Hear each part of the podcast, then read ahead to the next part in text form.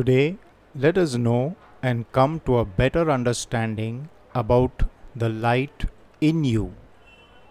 I have come to understand that this is the form in which God and His truth are a reality in a person, since God is Spirit. Light in you is you having revelation knowledge from God about a specific person, place, or circumstance.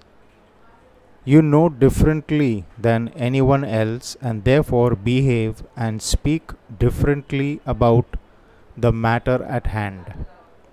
This has come to you either directly by the Spirit of God into your spirit or via reading and meditation on the scriptures or even through the preaching of a servant of Christ. The source of that light or knowledge is a very important and crucial matter. If the one true and living God is the source, and if one is able to receive pure, unadulterated truth from this source, nothing else matters or carries as much value or weight.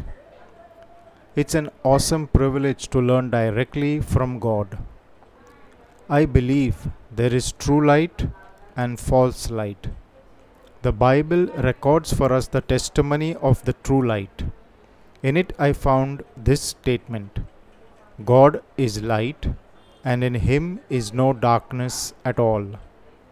The result of following the light is not walking in darkness, but having the light of life. Walking in the light you have in your possession is your responsibility, and you will be held accountable for how you walked in accordance with the light you had. The prophets received light directly from Adonai and were instructed what they were to do with it. Some of them had to pay a high price of being killed for speaking it. Jesus also spoke what he heard in secret from the Heavenly Father. What the world did was to attempt to put out the light forever. But can darkness overpower the light? When Jesus came out of the grave and back to life from death, he proved that darkness cannot overcome the light. Walking in the same light as God enables one to share things in common with Him. Do you want this experience? The eye is the lamp of the body. So, if your eye is spiritually perceptive, your whole body will be full of light. Versus darkness in you, which is equal to not having revelation knowledge from God due to reasons like unbelief, ignorance of the scriptures and the power of God. Having eyes but not seeing leads to being in darkness.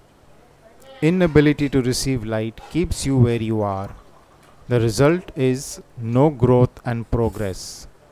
Those in darkness hate those in the light.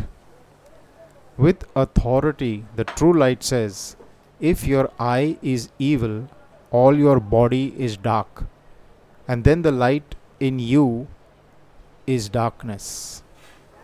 How great is the darkness! I wonder how many people are deceived thinking they have light but may in fact be in darkness. If this short message has helped you to know and understand about the light in you, do write me at jeff0stella at hotmail.com to let me know. Thank you.